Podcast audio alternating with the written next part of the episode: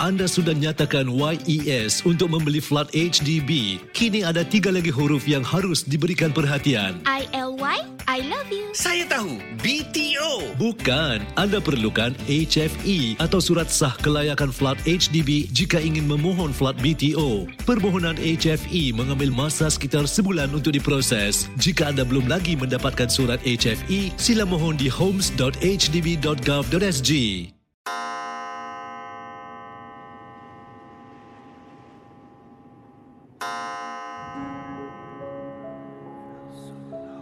Selamat datang para pendengar misteri jam 12.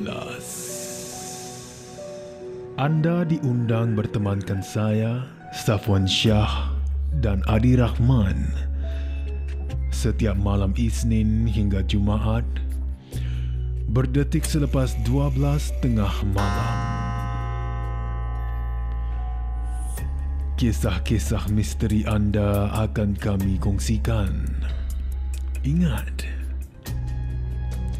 jangan terlalu taksub atau percaya dengan apa yang dikongsikan dalam gerun malam ini. Ia sekadar hiburan sahaja. Tiada siapa yang boleh mengesahkan kebenarannya. Jangan takut flower.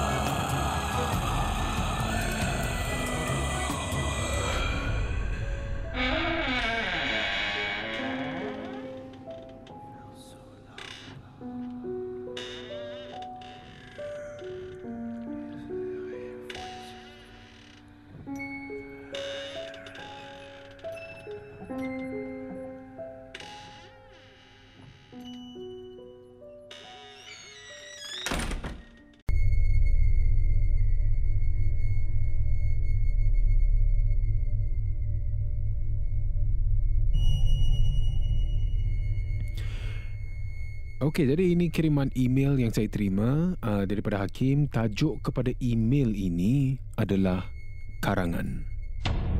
Uh, awal tadi saya dah uh, dah pun menderas kisah daripada Hakim. Teringat pula kata-kata daripada Nakiah. Uh, kalau anda ingat ya, uh, tak silap saya 6 hari bulan Februari eh, 5 6 6 hari bulan Februari di mana saya temu bual bersama Nakia, salah satu anggota untuk True Horror Stories POV. Uh, kalau kepada anda yang uh, terlepas peluang tu, uh, kena tunggu lama sedikit sebelum kita muat naikkan ke dalam podcast kami. Ya, anda boleh dapatkan podcast kami menerusi Me Listen uh, dan di sana anda boleh dengar lah ya cerita yang kisah-kisah yang saya dah kongsikan pada malam ini dan malam sebelum ini. Dan kisah Hakim ni ya bertajuk karangan. Dia bermula Apa khabar Safwan Shah dan para pendengar misteri jam 12? Nama saya Hakim dan kisah saya ni tak seseram mana pun. Nak kata nampak benda ni, saya ni tak kuat iman. Memang tak kuat. Untuk melihat wajah mereka yang kita tahu taklah beberapa elok. Tapi saya suka buat blog, ya blogging dan reka cerita berdasarkan pengalaman benar yang dikongsi oleh kawan-kawan, saudara mara dan pengikut saya. Itu kirakan hobi bila saya ada masa lapang untuk menaip kisah-kisah seram mereka dan kongsi kepada anda semua. Tapi masa tu seperti biasa katanya Hakim, waktu malam saya dapat ilham lah ya nak reka satu cerita seram ni tentang persamaan dan perbezaan makhluk kuntilanak dan makhluk puntianak.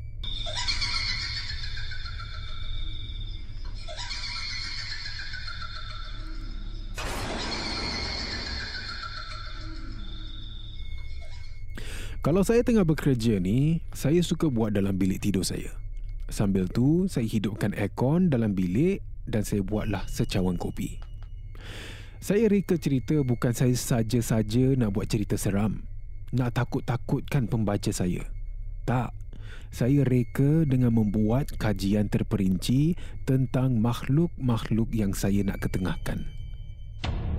Sambil itu harap pembaca dapat mendidik ya dengan apa yang saya type kepada mereka dapat mendidik tentang makhluk alam gaib ini. Safwan kalau message-message kecaman tu memang banyaklah ya lagi-lagi orang yang cakap apa faedahnya berbual tentang alam gaib ni. Ya lebih baik kan kalau kita ketengahkan tentang firasat dan riwayat sejarah agama kita. Memang banyak komen-komen daripada haters.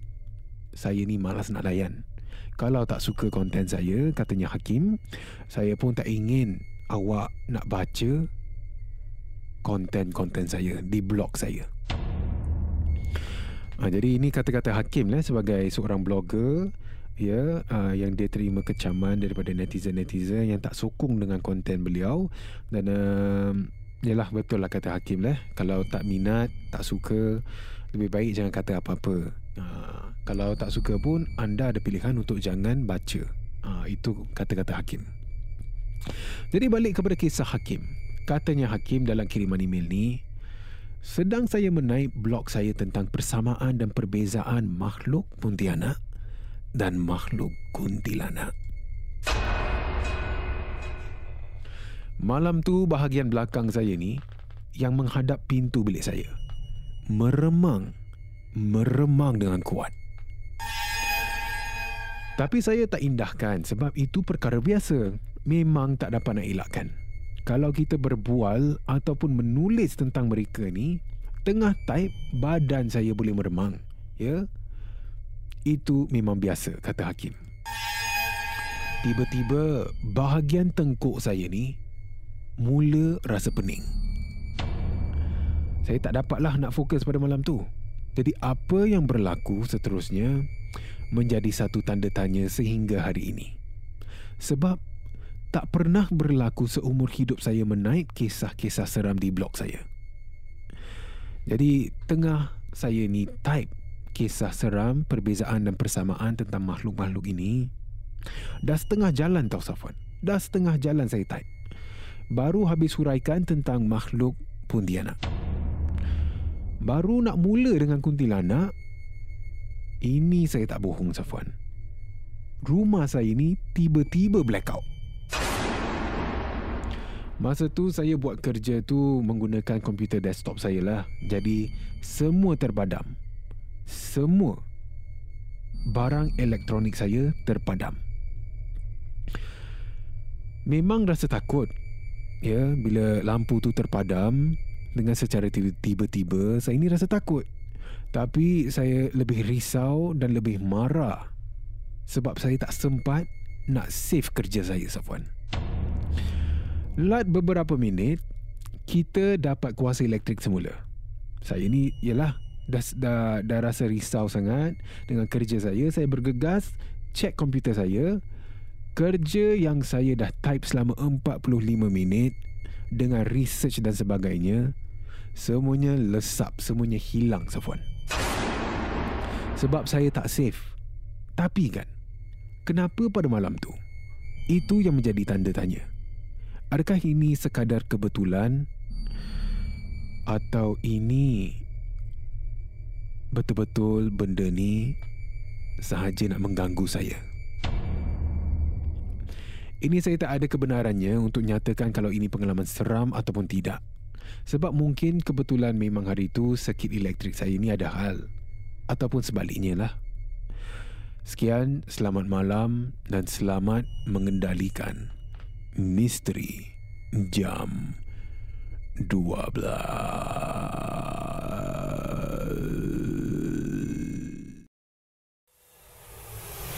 Terima kasih kerana mendengar Misteri Jam 12 Terima kasih kerana Rancangan satu jam ini jam 12. Seperti mana yang selalu diingatkan. Jangan mudah percaya Jangan terikut-ikut Dengan kisah yang diketengahkan dalam rancangan satu jam Misteri Jam 12 Gerun Malam Sehingga kita jumpa lagi di dalam satu lagi malam. Misteri jam 12 satu lagi malam. Gerun. Misteri jam 12 malam. Malam.